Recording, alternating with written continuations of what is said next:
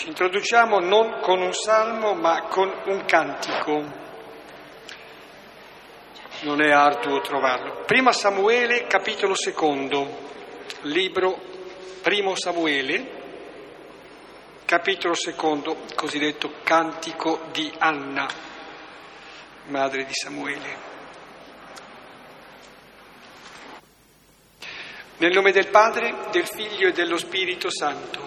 Amen. Il mio cuore esulta nel Signore, la mia fronte si innalza grazie al mio Dio.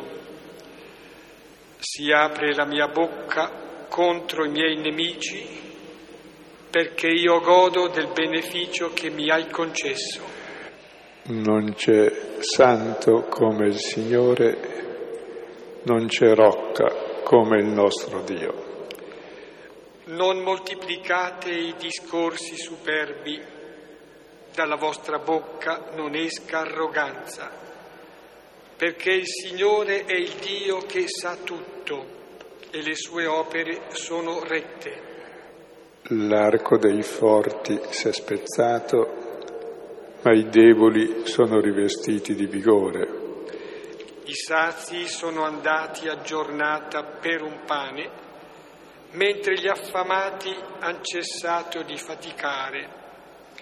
La sterile ha partorito sette volte e la ricca di figli è sfiorita. Il Signore fa morire e fa vivere, scendere agli inferi e risalire. Il Signore rende povero e arricchisce, abbassa ed esalta solleva dalla polvere il misero, innalza il povero dalle immondizie, per farlo sedere insieme con i capi del popolo e assegnar loro un seggio di gloria, perché al Signore appartengono i cardini della terra e su di essi fa poggiare il mondo sui passi dei giusti egli veglia, ma gli empi svaniscono nelle tenebre. Certo, non prevarrà l'uomo malgrado la sua forza. Il Signore saranno abbattuti i suoi avversari, l'Altissimo tonerà del cielo. Il Signore giudicherà gli estremi confini della terra darà forza al suo Re e leverà la potenza del suo Messia. Gloria al Padre, al Figlio e allo Spirito Santo, come era nel principio, e ora e sempre, nei secoli dei secoli. Amen. Ecco è il cantico di Anna, la madre di Samuele, bel cantico ecco, una specie di anticipazione del cantico che viene posto sulle labbra, ma prima ancora nel cuore, di un'altra donna, Maria di Nazareth, la madre di Gesù. Ecco, è come dire lo svelamento stupito dello stile, della modalità con cui Dio è presente e agisce nella storia, ecco, da sempre e per sempre e perciò è indicativo anche per noi, per la Chiesa. Il Signore parte dal basso, dall'esistente, ecco, e volge a riscatto, a salvezza tutto quello che succede nella vicenda di un popolo, nella vicenda del mondo intero, nella vicenda anche della singola persona. Eh, siamo all'interno del capitolo tredicesimo dove si sta svolgendo col capitolo precedente tutta una teologia della storia, il cui problema fondamentale è sempre il solito, l'unica cosa che ci fa problema è il male. E abbiamo visto già molto tempo fa che il male è il luogo che ci interpella a cambiare criteri di vita, perché il male lo facciamo noi quindi è inutile cercare il colpevole, fino a quando il colpevole è sempre un altro si continuerà a farlo. Il male cessa quando ce ne assumiamo la responsabilità personale e cominciamo a fare diversamente. Quindi il male è l'occasione opportuna per il richiamo della conversione nostra, quindi cosa dobbiamo fare? Poi abbiamo visto due volte fa cosa fa Dio davanti al male. E con Dio, Dio è giusto, non vuole il male. Allora ci avrebbe due possibilità. Una è quella di tagliare la testa a tutti i cattivi, ma è una soluzione che non gli piace perché eh, non gli piace, chissà perché che siano tutti i suoi figli. La seconda sarebbe quella di togliere la libertà agli uomini, che è peggio che togliere la vita, togliere la libertà. Perché la libertà è ciò che ci rende simili a Dio, morire invece si muore lo stesso, ma vivere nella schiavitù è male. E allora opta per una terza, la pazienza. La pazienza vuol dire patire, cioè è lui stesso che si fa carico del male, quindi è la storia del fico sterile, dovrebbe essere tagliato per secondo la giustizia, e invece di tagliarlo dice abbiamo pazienza ancora per un anno, chissà che poi porti frutti. Ogni anno dice abbiamo pazienza ancora per un anno. E il continuare del tempo è il tempo della pazienza di Dio che rispetta la nostra libertà e attende che noi ci convertiamo. E nel frattempo cosa fa? Concima e zappa dove il concime è lui e sottoterra finisce lui, cioè lui resta crocifisso. Ed è l'annuncio della croce come l'amore incondizionato di Dio che ci cambia e abbiamo visto la volta scorsa il racconto della donna incurvata nella sinagoga che viene rialzata in giorno di sabato e questa donna incurvata rappresenta tutta l'umanità che è piegata su di sé sui propri problemi, sul proprio male e non riesce a stare diritta, in piedi, davanti a Dio, a riflettere la gloria.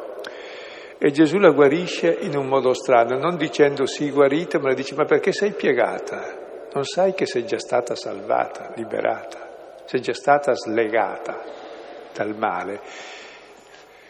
Quindi Dio è colui che sta in croce, e noi sulla terra annunciamo il suo amore in modo che uno sappia di essere amato e finalmente si raddrizzi e si ritenga degno di un amore infinito. Che il male dell'uomo è questo, non sentirsi amato, non sentirsi degno dell'amore infinito di Dio. Quindi dove in fondo uno comincia a credere a questo amore e a drizzarsi, giunge il regno di Dio, giunge la salvezza, diventa l'oggi eterno di Dio. Beh, allora è tutta qui la salvezza, che noi usciamo dalle nostre incurvature e che ci raddrizziamo, sì, è tutta qui. Sembra poca cosa il regno di Dio, ma il regno di Dio è l'uomo che sta dritto. E all'obiezione, ma allora la grande storia, come va a finire la rilevanza del cristianesimo? Farà storia questa cosa, che uno si raddrizzi? Allora Gesù risponde qual è lo stile del regno di Dio. Lo stile del regno di Dio ha lo stile di Dio e ha lo stile di Cristo. È esattamente lo stile contrario a quello del lievito dei farisei, che è esattamente la brama di possedere cose, di dominare sulle persone, di essere ricchi, potenti e tracotanti. Questo è lo stile di Satana, il lievito, che fermenta la nostra vita dettata dalla paura di essere insignificanti, di essere nessuno, allora ci vogliamo sentire qualcuno, attraverso il denaro, il dominio e l'orgoglio. Ecco, le caratteristiche di Dio che è amore non è l'avere tante cose, ma il donare, cioè la povertà, che lo rende piccolo, insignificante. Non è il dominare l'essere il più importante, ma è l'essere l'ultimo di tutti, il servo. E non è l'orgoglio, ma è l'umiltà estrema, la piccolezza estrema e l'insignificanza anche religiosa. E proprio questa è la salvezza dell'uomo. Lo vediamo attraverso due parabole brevi, ma altamente significative, che ci parlano dello stile di Dio nella storia, per aprirci gli occhi perché cambiamo lievito, che passiamo dal lievito dei farisei a quello del regno. Siamo al capitolo tredicesimo, riprendiamo dal versetto 18 fino al 21, appunto due parabole. Leggo. Diceva dunque, a che è simile il regno di Dio e a che lo somiglierò? È simile a un chicco di senape che un uomo prese e gettò nel suo giardino e crebbe e divenne albero e gli uccelli del cielo si attendarono nei suoi rami. E di nuovo disse, a che somiglierò il regno di Dio? È simile a del lievito che una donna prese e nascose in tre misure di farina finché tutta fu lievitata. Il testo sembra piccolo e quindi va bene perché parla appunto del seme che è piccolo e del lievito che è nascosto. Sarebbe stato contraddittorio se avesse fatto un lungo discorso per dire che la piccolezza è, è intensa e, da Dio. È una cosa grande. ecco, queste due parabole ci dicono lo stile di Dio, come Lui agisce nella storia, e faccio notare dopo il primo versetto che è al futuro e dice a che è simile, a che somiglierò il regno di Dio, cioè sta cercando dei paragoni e che poi i due paragoni sono tutti e due al passato. È simile a che cosa? A un chicco che è stato preso, è stato gettato, è cresciuto, è diventato albero e gli uccelli si attendarono. Così un po' di lievito che una donna prese, nascose e fu lievitata la pasta. Non a caso tutti i verbi sono al passato perché è già accaduto così. Il regno di Dio c'è già ed è stato fatto così e si fa ancora così e sarà sempre così. E i due termini e del paragone, prima si parla del paragone, a cosa lo assomiglio, quindi delle parabole. I due termini sono la piccolezza e il nascondimento, che sono le due caratteristiche di Dio. E li vedremo attraverso queste due parabole. Ed ora in poi tutto il capitolo è un insieme di parabole. Qui c'è la parabola del chicco, poi c'è quella del lievito, poi ci sarà quella della porta, importante la porta, perché o sei dentro, o sei fuori, o sei in casa, o vivi, o sei fuori all'adiaccio, sei fuori dalla famiglia, sei morto. Poi ci sarà quella della volpe, che è Erode, e quella della chioccia, che è Gesù, e quella dei pulcini, che siamo noi. Quindi è tutto un seguito di piccole parabole e metafore che sono il linguaggio più proprio per parlare di Dio. E ci concentreremo su quelle di questa sera che sono appunto la piccolezza e il nascondimento, quindi l'insignificanza, anzi qualcosa che va oltre l'insignificanza, il lievito. Perché il lievito per la cultura ebraica è il mondo, è farina andata a male e ciò che è andato a male è segno di morte, tant'è vero che per la Pasqua va fatto scomparire il lievito. E difatti anche Gesù proprio per Pasqua verrà fatto scomparire perché è immondo. Beh, vediamo adesso per ordine il primo versetto che parla delle parabole e poi ogni singola parabola e leggeremo ogni caratteristica di queste due parabole che ci indicano lo stile proprio di Dio. Mi permetto, sto pensando ancora a questo che è stato accennato, cioè di una alternanza imperfetta, peraltro, tra il tempo futuro e il tempo passato. Ecco, c'è nel cantico anche che abbiamo pregato all'inizio, prima Samuele, il capitolo secondo, c'è in un brano che indicheremo, il cantico di Maria, per dire. C'è un piccolo cenno del futuro, come dire qualcosa che a un certo momento apparirà, però si usa più spesso il passato perché davvero Dio ha già realizzato quello che aveva in mente nel cuore, l'ha già realizzato, si manifesterà. Allora, primo versetto, dunque diceva, a che è simile il regno di Dio e a che lo somiglierò. Ecco, il primo versetto ci parla di due cose, uno del regno di Dio e dopo come se ne può parlare. Ecco, prima parliamone e poi vediamo come se ne può parlare. Cos'è il regno di Dio? Ecco, il regno di Dio è il regno di Dio, che è esattamente il contrario del regno dell'uomo. Voi conoscete nella Bibbia tutta la tradizione da Samuele in poi, quando volevano un re che governasse su di loro, che dominasse, che avesse prestigio, potere, dominio. E Dio non voleva, il profeta non voleva. Poi siccome il popolo insisteva, dice, beh, se il popolo proprio insiste per avere un re come tutti gli altri, essere come tutti schiavi, daglielo. Poi si pentiranno e se lo godano. E allora dice, però prima digli queste cose, il re sarà quello che vi sfrutterà, che sarà potente, vi dominerà, vi userà per i suoi lavori, lui sarà ricco e tutto, e voi sarete suoi schiavi e chi si adeguerà a lui, i suoi lacchè, saranno bravi, potenti, premiati e voi sarete tutti nella miseria, allora griderete per il re che avete voluto. Perché noi nel re vogliamo quello che ci rappresenta, non ciò che siamo, vorremmo essere così, noi non lo siamo, che lo sia almeno lui. Quindi fa... il re rappresenta Dio in terra, cioè il potente. Ecco, il potente sulla terra è esattamente l'antidio, perché Dio non è potente, Dio è amore non domina, non ha in mano la gente, non ha in mano le persone, le cose, si mette nelle mani di tutti, è amore, quindi è l'antidio il potente. Ed è il falso modello di uomo.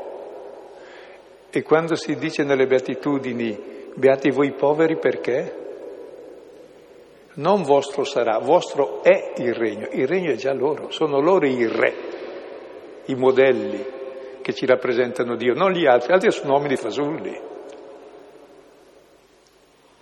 che non hanno senso e tolgono il senso alla storia, sono quelli che producono il male, appunto che alimentano la brama di possedere, di dominare l'orgoglio, abbiamo il bello scempio che vediamo in giro.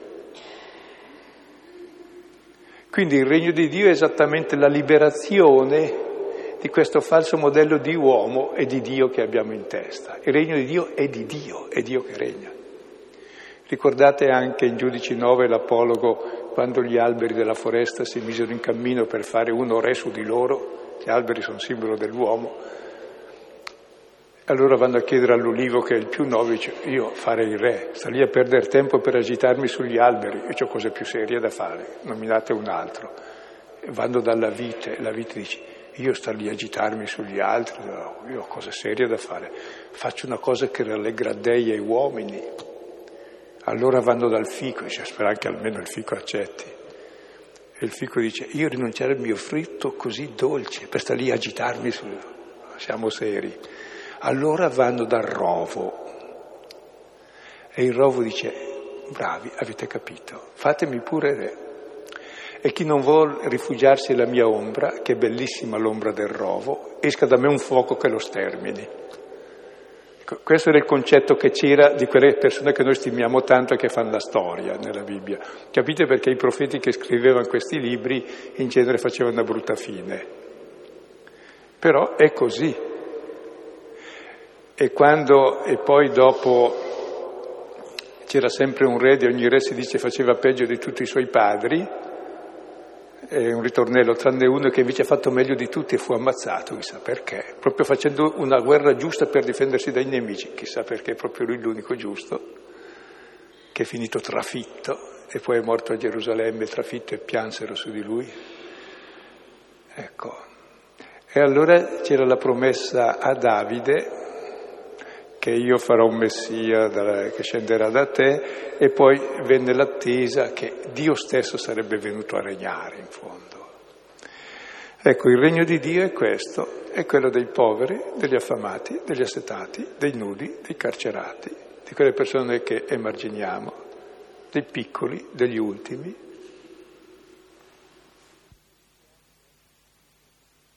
Quelli che hanno L'unica cosa che tutti abbiamo, l'essere umano ridotto al minimo, che alla fine saremo tutti così. O è quello il re, oppure non ha senso la vita.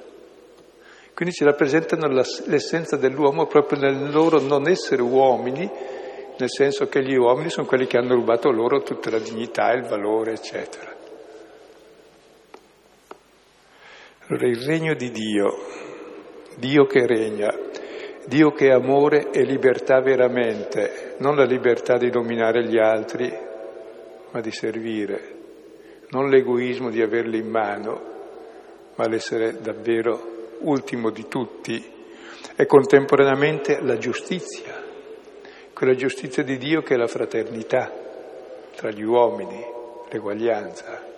Questo è il regno di Dio che è la grande attesa e che Gesù ha proclamato nelle beatitudini. Nelle beatitudini in fondo Gesù non fa altro che un autoritratto di sé. Il volto del figlio dell'uomo che è figlio di Dio ed è il vero volto di ogni uomo e rappresenta la salvezza dell'umanità dell'uomo. Bon, a cosa si può paragonare questo? Cerca dei paragoni per farcelo capire, insomma. E allora cosa lo somiglierò? E allora racconta le parabole.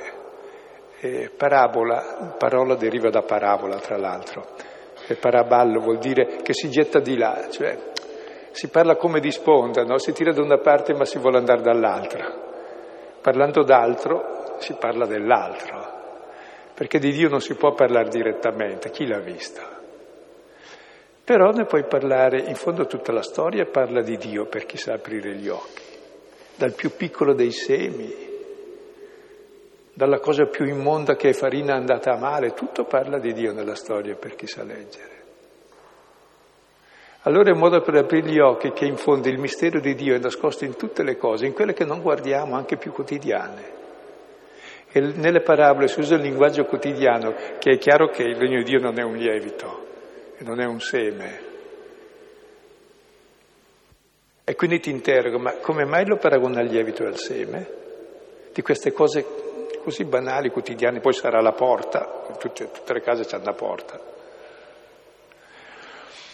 Ecco, ed è vero che di Dio noi possiamo parlarne perché in fondo tutte le cose parlano di Lui, vengono da Lui. Tutto è stato fatto in Cristo, attraverso Cristo e in vista di Cristo. E dovremmo avere la capacità di saper leggere in tutte le cose più elementari la sua presenza. Mentre noi andiamo a leggerla chissà dove, nelle belle parate, nelle grandi liturgie, nei grandi proclami. Gesù invece usa proprio gli esempi più banali, quotidiani, o quella della pecora, o della dracma, o del lievito, o del seme, o della pesca, cioè della vita quotidiana o della casa. Penso che davvero le cose, le creature, le persone, gli avvenimenti possono essere, come dire, delle indicazioni, dei rimandi relativi, ecco quindi appunto relativi, indicativi di qualcosa che è, e poi la presenza di Dio e la sua azione. Eh sì, Penso anche che la parabola, rispetto al discorso diretto, che può essere lì per lì accettato o respinto, la parabola ha anche questa funzione o capacità, si sedimenta e resta lì. A un certo momento dipende proprio dal fatto che venga, mh, avvenga la condizione migliore e esplode nel suo significato positivo e vitale. Uno capisce, ah già, voleva dire così, come se uno non sintonizzato poi si sintonizzasse. Questo che le parabole vengono capite da persone eh, come queste accennate che sono più sintonizzate e più tardi però anche chi non è sarà sintonizzato. Comunque, allora che cosa dice? E allora la prima parabola è simile a un chicco di senape, il regno di Dio, che un uomo prese e gettò nel suo giardino e crebbe e divenne albero e gli uccelli del cielo si attendarono nei suoi rami. Ecco, osservate un pochino ogni, ogni parola di questa parabola, che sono preziose. Innanzitutto sta parlando di un chicco di senape Forse nessuno ha mai visto un chicco di senape per molti motivi. Uno perché è così piccolo che non si vede. Su un foglio di carta messo davanti agli occhi così a stento si vede, ci vuole la lente di ingrandimento, è proprio una capocchia di spillo. E Marco dice il più piccolissimo di tutti i semi, proprio piccolissimo. Il microtero di tutti sì. i semi che sono sulla terra. E quindi è il tema della piccolezza. Il regno dei piccoli, quando Gesù è nato, si dice voi cercate il, il Kyrios, il Signore, il Re, il Messia. Andate, lo troverete, ecco il segno, un bambino fasciato, adagiato nella mangiatoia. Il segno del Dio, del Re, del Supremo è il bambino, il piccolo, per più fasciato, esteso. Già segno della morte quando sarà fasciato e adagiato nella mangiatoia che sarà il sarcofago dove è mangiata la sua carne e darà se stesso per noi. Quindi la prima caratteristica è della piccolezza. Gesù difatti dice il più grande tra voi chi è? È l'ultimo, il servo di tutti, cioè lui, si è fatto ultimo e servo di tutti. La caratteristica dell'amore non è essere ingombrante il proprio io, il proprio ego che occupa tutti gli spazi e non c'è posto per l'altro. Amare vuol dire restringersi, oppure allargarsi talmente da lasciare tutto il posto all'altro cioè allargare dentro il cuore, non restringere il cuore per ferire l'altro, ma ti stringi tu e si allarga all'infinito il cuore. Sì, l'egoismo si allarga, si gonfia, non dà spazio all'altro, l'amore invece si restringe. Ecco, qualcuno ha parlato allora attraverso un paragone, ecco, non è una parabola, dice che ecco, l'oceano si ritrae così da modo alla terraferma di emergere. Ecco, l'oceano potrebbe essere davvero paragonato a Dio. E la terra a Adamo, che vuol dire terra, a noi. Cioè, Dio nessuno l'ha mai visto, non occupa nessuno spazio, lascia spazio a tutti, l'amore è quello che non occupa spazio, lascia spazio all'altro per sé. E non solo è piccolo, ma è anche escluso, è talmente piccolo che, neanche, che è fuori campo. Non solo è escluso, ma dice ancora il Signore quando diranno ma dove eri che non ti ho mai visto? E non ho mai visto l'affamato, l'assetato, l'immigrato, il nudo, il carcerato. Sono io. Cioè quelli che nella società sono gli ultimi, piccoli, insignificanti. E la prima caratteristica della presenza di Dio nella storia è sempre presente sotto il volto del figlio dell'uomo figlio dell'uomo crocifisso, fino a quando tutti gli uomini, fino a quando un uomo ancora sarà in croce, sarà lui in croce, fino a quando tutti gli uomini saranno finalmente risorti dalla loro incurvatura e saranno figli di Dio e Dio sarà tutto in tutti. Questo è il disegno di Dio. E fino alla fine lui sarà sempre l'ultimo. E noi dobbiamo amare e riscattare se abbiamo colto il suo amore. Sto pensando che il chicco, che sia di senape o che sia il chicco di grano, non è che venga gettato, cioè venga posto chissà dove, viene gettato, buttato per terra. Ancora una cosa sul chicco, no? che evidentemente si tratta di un chicco che è un seme e il seme sviluppa proprio la sua forza vitale morendo.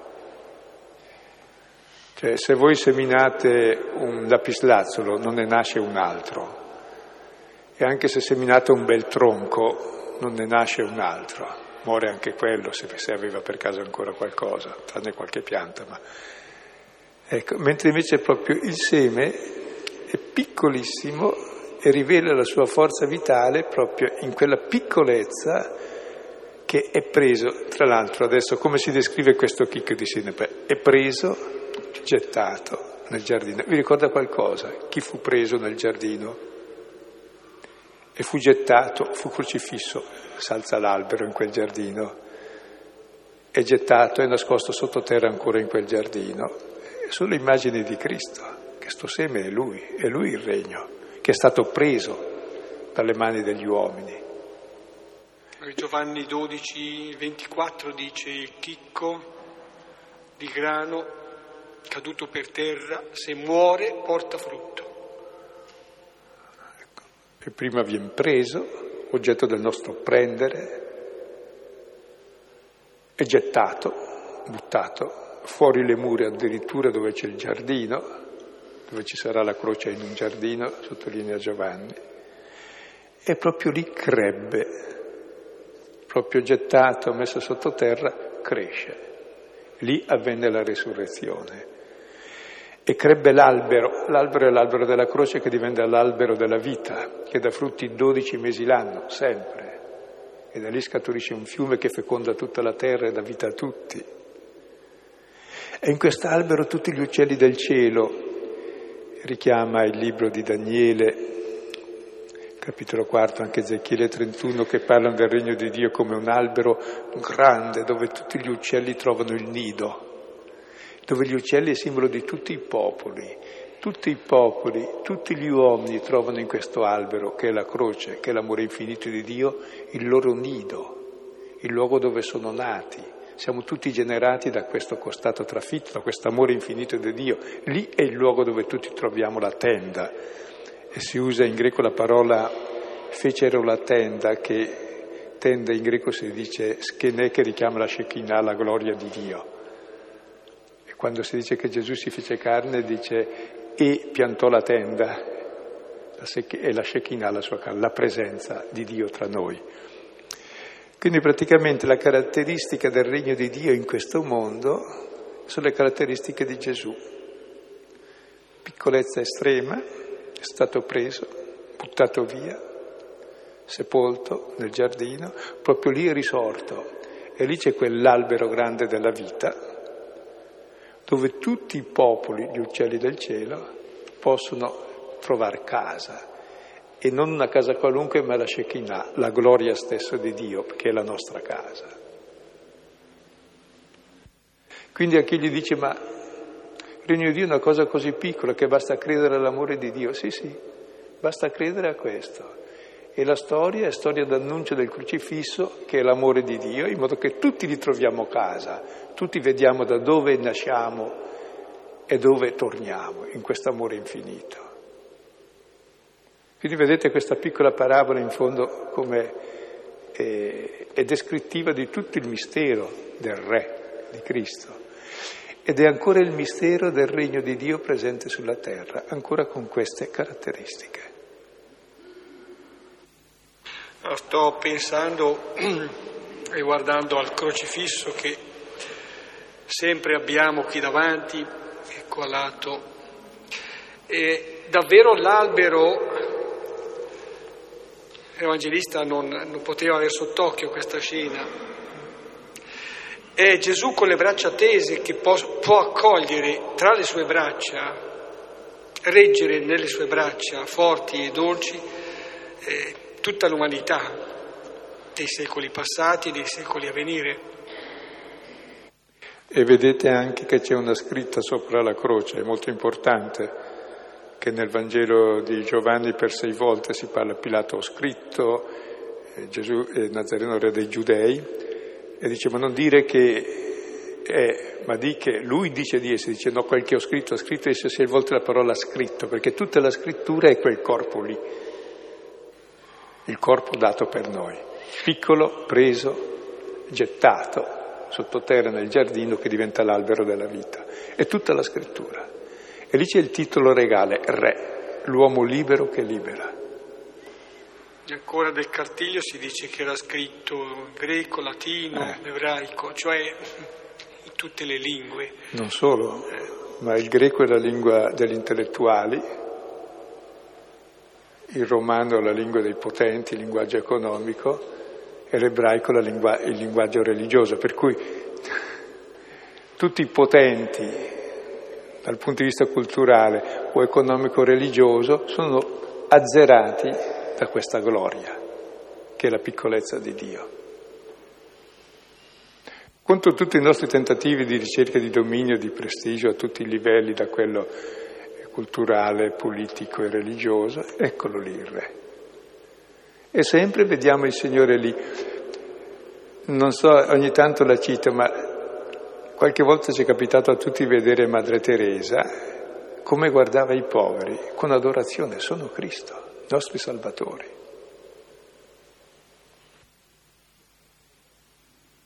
Questa è la prima caratteristica del regno, tutto qui, sì, tutto qui. Questo amore infinito che accoglie tutti. Bene, la scena qui si è svolta all'esterno, ora si arriva a vedere una scena che è all'interno, in una casa, secondo paragone. Di nuovo disse, a che somiglierò il regno di Dio? È simile a del lievito che una donna prese e nascose in tre misure di farina finché tutta fu lievitata. E prima di passare alla donna, ancora, stiamo ancora sul seme. I, il, il, la senape, quando tu semini un chicco, viene su una pianta di circa tre metri, ma nel giro di una stagione breve, cioè da aprile a giugno come gli ortaggi, per dire che proprio è di una potenza tale che in breve ti fa una cosa grande. Proprio perché è piccola è grande. È il paradosso. Perché la sua piccolezza è la grandezza stessa del mistero di Dio, la sua gloria e il suo amore. E questa seconda invece è appunto una parabola casalinga che c'è una donna, prende il lievito. Perché il lievito? A Gesù, oltre che dirgli che era poca cosa, insignificante quel che faceva, sono andati giù anche più pesanti. Gli hanno detto, sei indemoniato, poi sei hanno, bestemmiatore. Poi gli hanno detto che sei un samaritano, ma noi correggendo viene è il buon samaritano. No, samaritano è un epiteto, come dire, sei un fuoristrada, sei un sovversivo, sei un eretico. Volevano dire questo, sei un samaritano. Mm era disprezzato, Gesù era disprezzato. Andiamo per ordine. All'inizio bestemmiatore, subito il primo incontro che ha con i competenti che sanno la Sacra Scrittura a Cafarno, quando guarisce il paralitico dicendo ti sono perdonati i tuoi peccati, dice costui bestemmia. Capitolo dopo dicono, eh no, non solo bestemmia, ma indemoniato. E i suoi dicono, no, poverino, è solo matto, è pazzo, va bene. andiamo a prenderlo e portarlo a casa. E sotto c'è qualcosa di vero, perché lui si è fatto maledizione e peccato per noi, dice Paolo, 2 Corinzi 5:21. Realmente lui è l'agnello di Dio che porta su di sé il peccato del mondo, cioè tutta l'immondizia del mondo si scarica su di lui, tutto il nostro male. È il servo. Veramente lui è il maledetto maledetto colui che pende dal legno, Galati 3:13, porta su di sé la maledizione nostra del fico sterile, la maledizione della nostra sterilità, del nostro non sapere amare, perché lui è amore e il male dell'egoismo lo porta chi ama, chiaro. Quindi giustamente è stato disprezzato come lievito.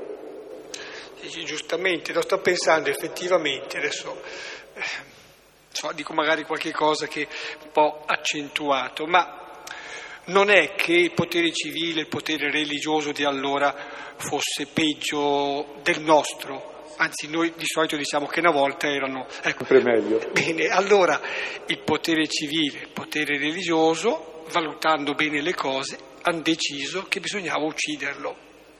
C'aveva qualche cosa allora che non quadrava secondo la logica, diciamo, normale, il sentire comune, il buon senso civile e religioso. Ascolta, dato che oggi c'è un santo gesuita giovane, San Giovanni Bermans, racconta una cosa di Sant'Ignazio che fa capire qualcosa, che mentre lui andava a Roma, ormai deciso così per mettersi al servizio del Papa, ci ha avuto fuori Roma alla storta una visione in cui il padre lo mette col figlio e gli dice a Roma ti sarò propizio, a te e ai tuoi compagni, tra i quali ci siamo anche noi, allora erano dodici. E allora Ignazio pensava cosa vorrà dire che il Signore mi sarà propizio. Sapete cosa ha dedotto? Eh? Beh, che mi metteranno in croce a Roma, evidentemente il potere che c'era là. Se mi è propizio mi metterà col figlio, in croce c'è. Quindi poi è stato messo in croce in altro modo comunque. C'è per dire no, come aveva intuito questo grande mistero del lievito immondo messo sottoterra, che proprio così ci salva dall'immondezza, che è la mondanità che abbiamo dentro.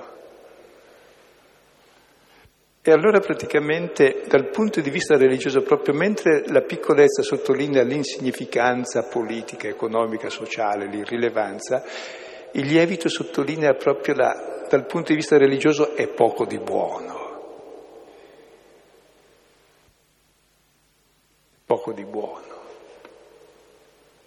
Non si lascia inquadrare bene nelle cose in tre norme precise, nei decreti, nelle... eh, non va bene, amico delle prostitute, dei peccatori.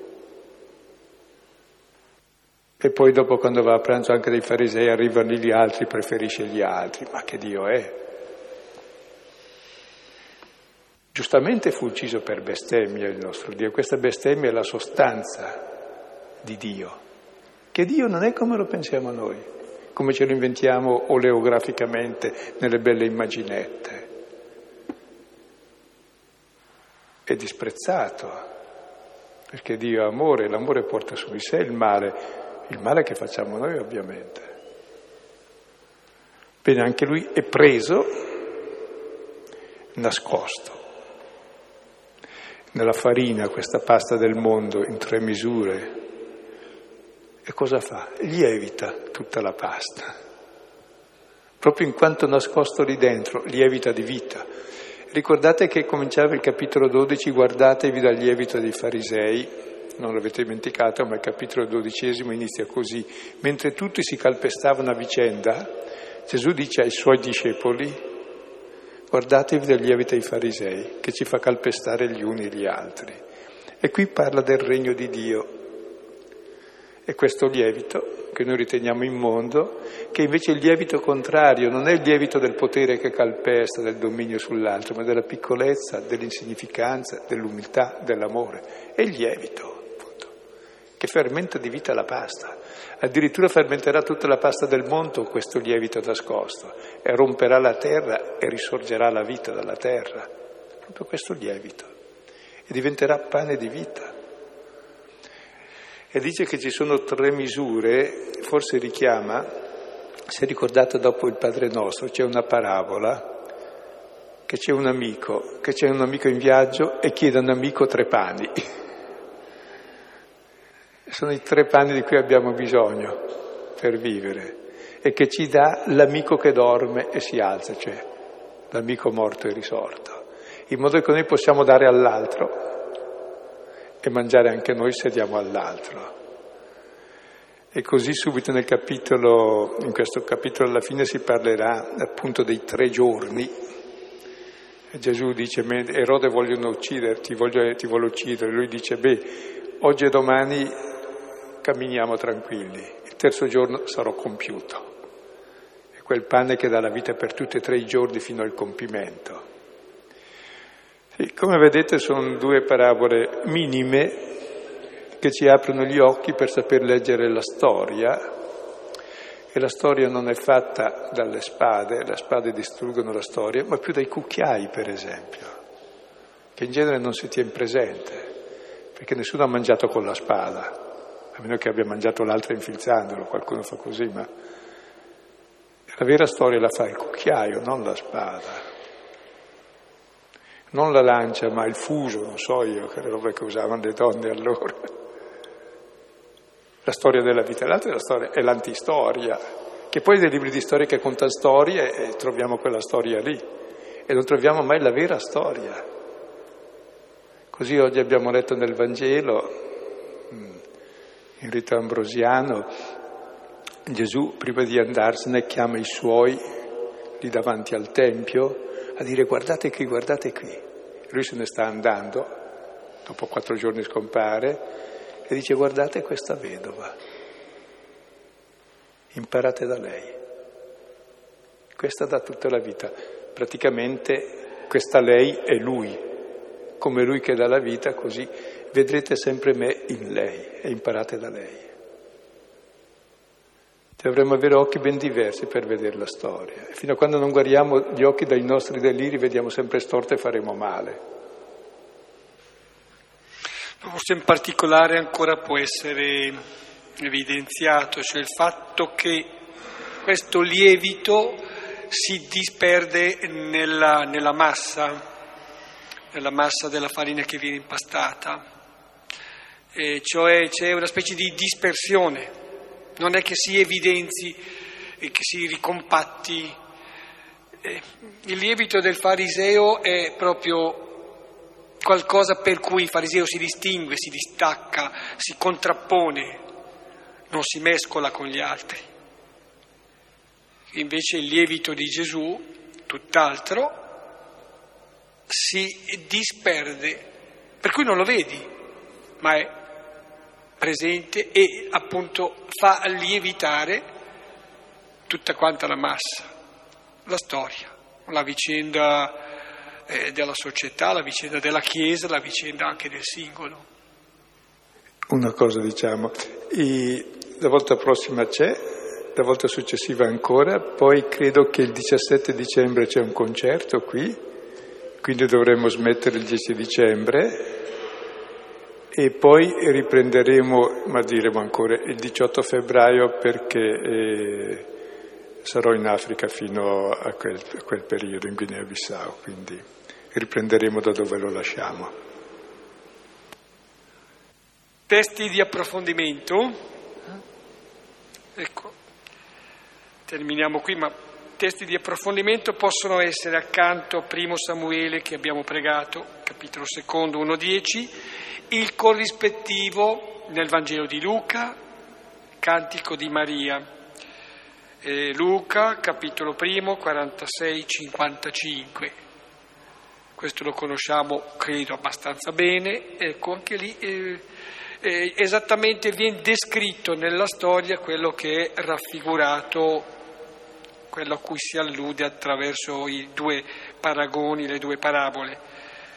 Poi ancora dal libro di Samuele, primo libro di Samuele, capitolo sedicesimo, primi 13 versetti è la vicenda della scelta di Davide, che sarà il grande re, però quando viene scelto è l'ultimo dei fratelli, più piccolo.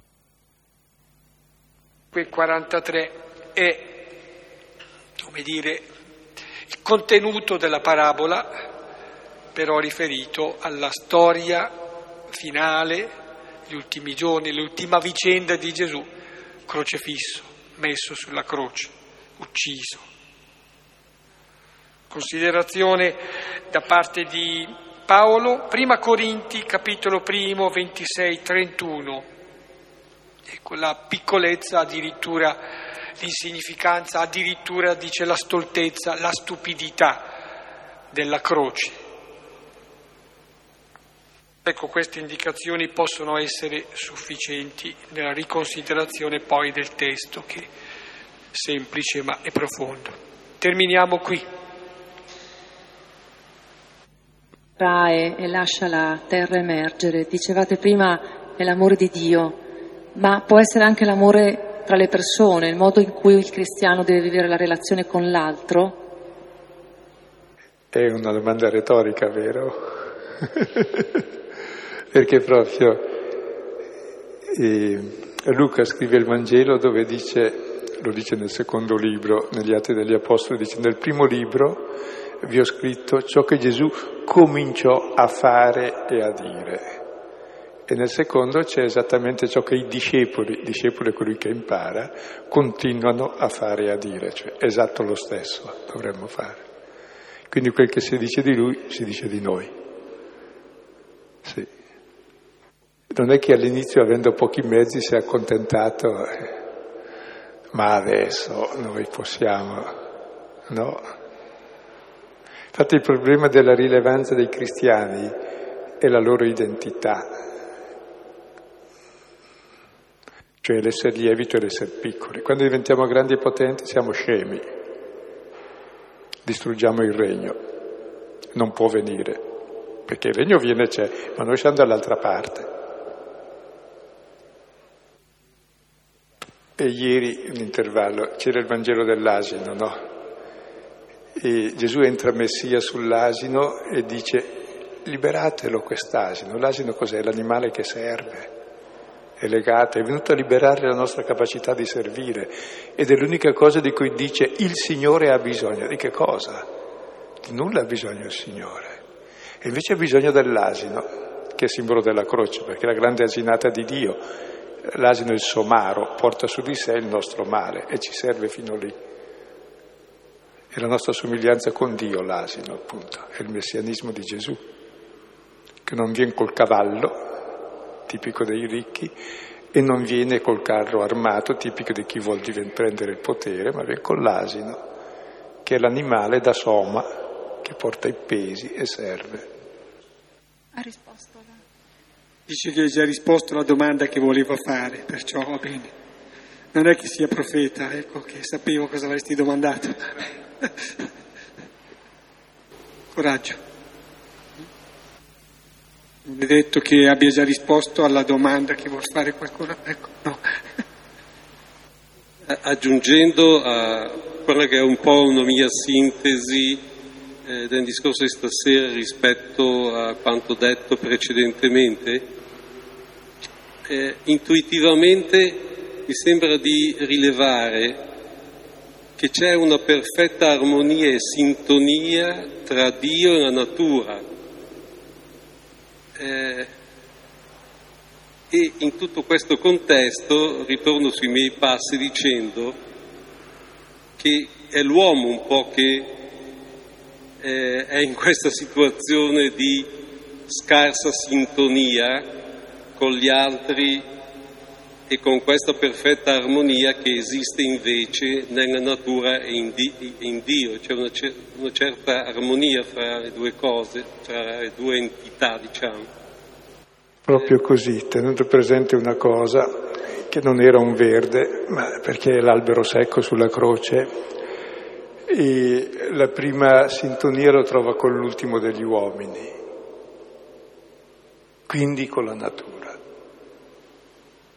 Quando noi avremo sintonia con l'ultimo degli uomini, e quelle parti più ultime di noi, saremo in sintonia con tutto. Se no è una gran balla, è idolatria della natura come se fosse grande, invece no, eh, sì. Saranno cieli nuovi e terra nuova quando ci sarà l'uomo nuovo. Ora la natura è il regno della violenza dell'uomo contro la natura e della natura contro l'uomo anche, a meno che cambiamo appunto, sì, e che si ristabilisca questa armonia. Sì, nella, sì, sì, penso. Non... Però è bello il saper contemplare la natura ancora oggi, per esempio, quando vedi la natura sarà anche un po' contaminata, ma la luce è sempre luce, il seme è sempre seme, i monti sono sempre monti, e quando contempli la natura c'hai davvero sempre una sensazione eh, della grandezza di Dio, della presenza, perché siccome c'è meno traccia di Dio in quelle cose c'è stata meno rovina, da noi che c'è più, più traccia siamo caduti da più in alto, allora si vede più il negativo. Però il problema è come cambiare l'uomo. Ed è bello questo stupore davvero di vedere la natura, sì, è vero, sì. Mi è venuta questa riflessione. Il chicco di senapa è piccolo ed è vivo. Il, il, lievito è vivo anche lui, la farina è morta, ma il, il lievito è vivo. Allora le cose che sono importanti hanno due caratteristiche, forse. Sono vive e fanno le cose semplici, cioè non fanno delle cose, non fanno più di quello che gli viene richiesto. Non so se ha senso, Silvano. Eh, certamente, certamente. Anche come la vita è dalla parte del piccolo e del... E come la vita è anche sempre immonda, in fondo. Non è mai così pulita come le idee la vita. Avete mai visto un bambino pulito?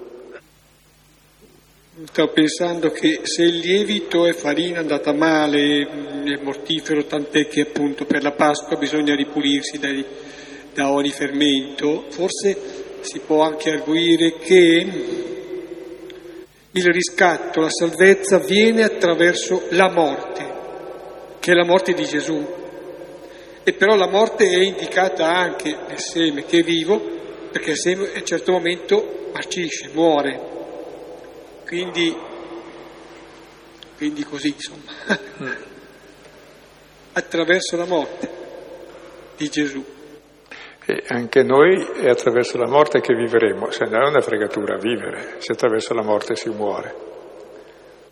Siamo nel lievito dei farisei, appunto, che è la paura della morte, noi invece siamo nel lievito della vita.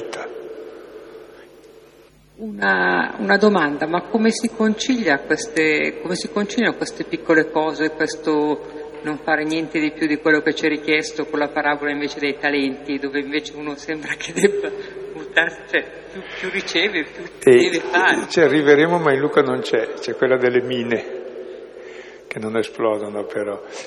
E il talento è proprio rispondere all'amore con l'amore, è quello il tesoro grande, che ta- un talento è 37 kg d'oro, quindi è, è, un capitale che abbiamo, chi ne ha poco ne ha solo uno, ecco, ed è che deve, eh, deve duplicare, perché l'amore esiste quando è corrisposto, quando un talento diventa due, o almeno se non sei capace di mettere in banca che frutti almeno.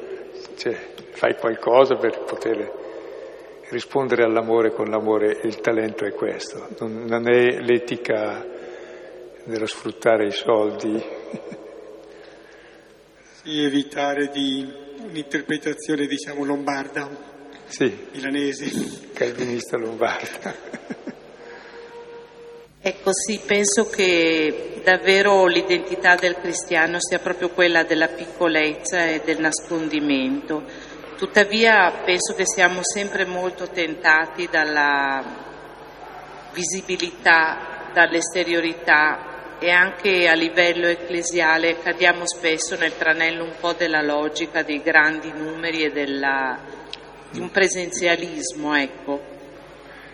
Tuttavia mi chiedo in modo un po' provocatorio, non c'è in questo modo il rischio di una visione un po' intimista e un po' privatista della fede? Mm.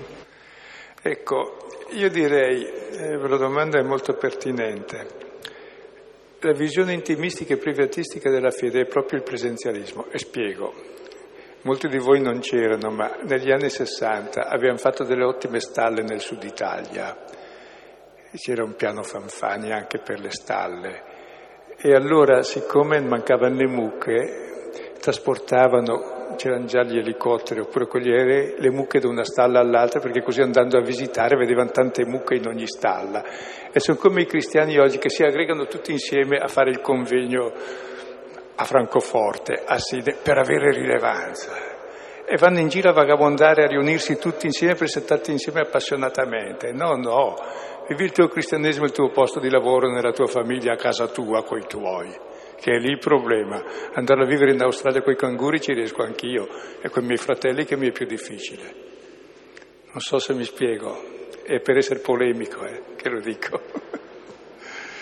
Ma anche si fanno cose banalissime che per dare significato e rilevanza a ciò che siamo, sospendiamo tutte le attività e ci troviamo tutti insieme appassionatamente a fare la manifestazione a Piazza Duomo. Va bene, si può fare una volta tanto per prendere un po' d'aria, ma se è per contarsi poi dopo viene lo sterminio, come il censimento di Davide.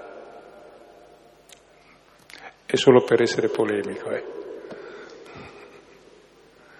mentre la vita proprio cresce qua e là dappertutto perché è opera di Dio. Sempre sulla piccolezza, ecco, questa sera ho messo a fuoco questo discorso. Beh, si è proprio stolti a non scegliere la, la piccolezza, no? che è una, una, scelta grossolana, diciamo, quella della, della, della, della potenza, è veramente grossolana. Comunque la piccolezza presenta subito questo problema.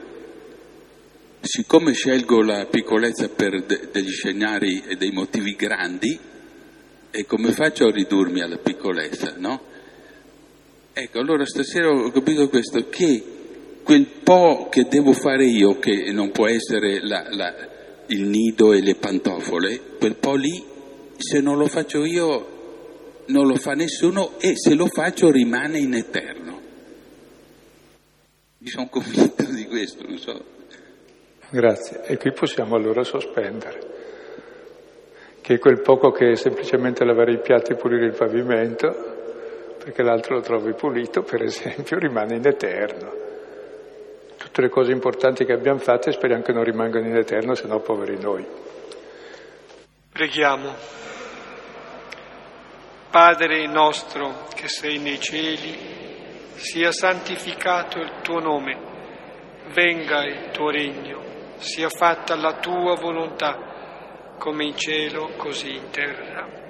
Dacci oggi il nostro pane quotidiano, rimetti a noi i nostri debiti, come noi li rimettiamo ai nostri debitori, e non ci indurre in tentazione, ma liberaci dal male. Nel nome del Padre, del Figlio e dello Spirito Santo. Buonanotte, arrivederci.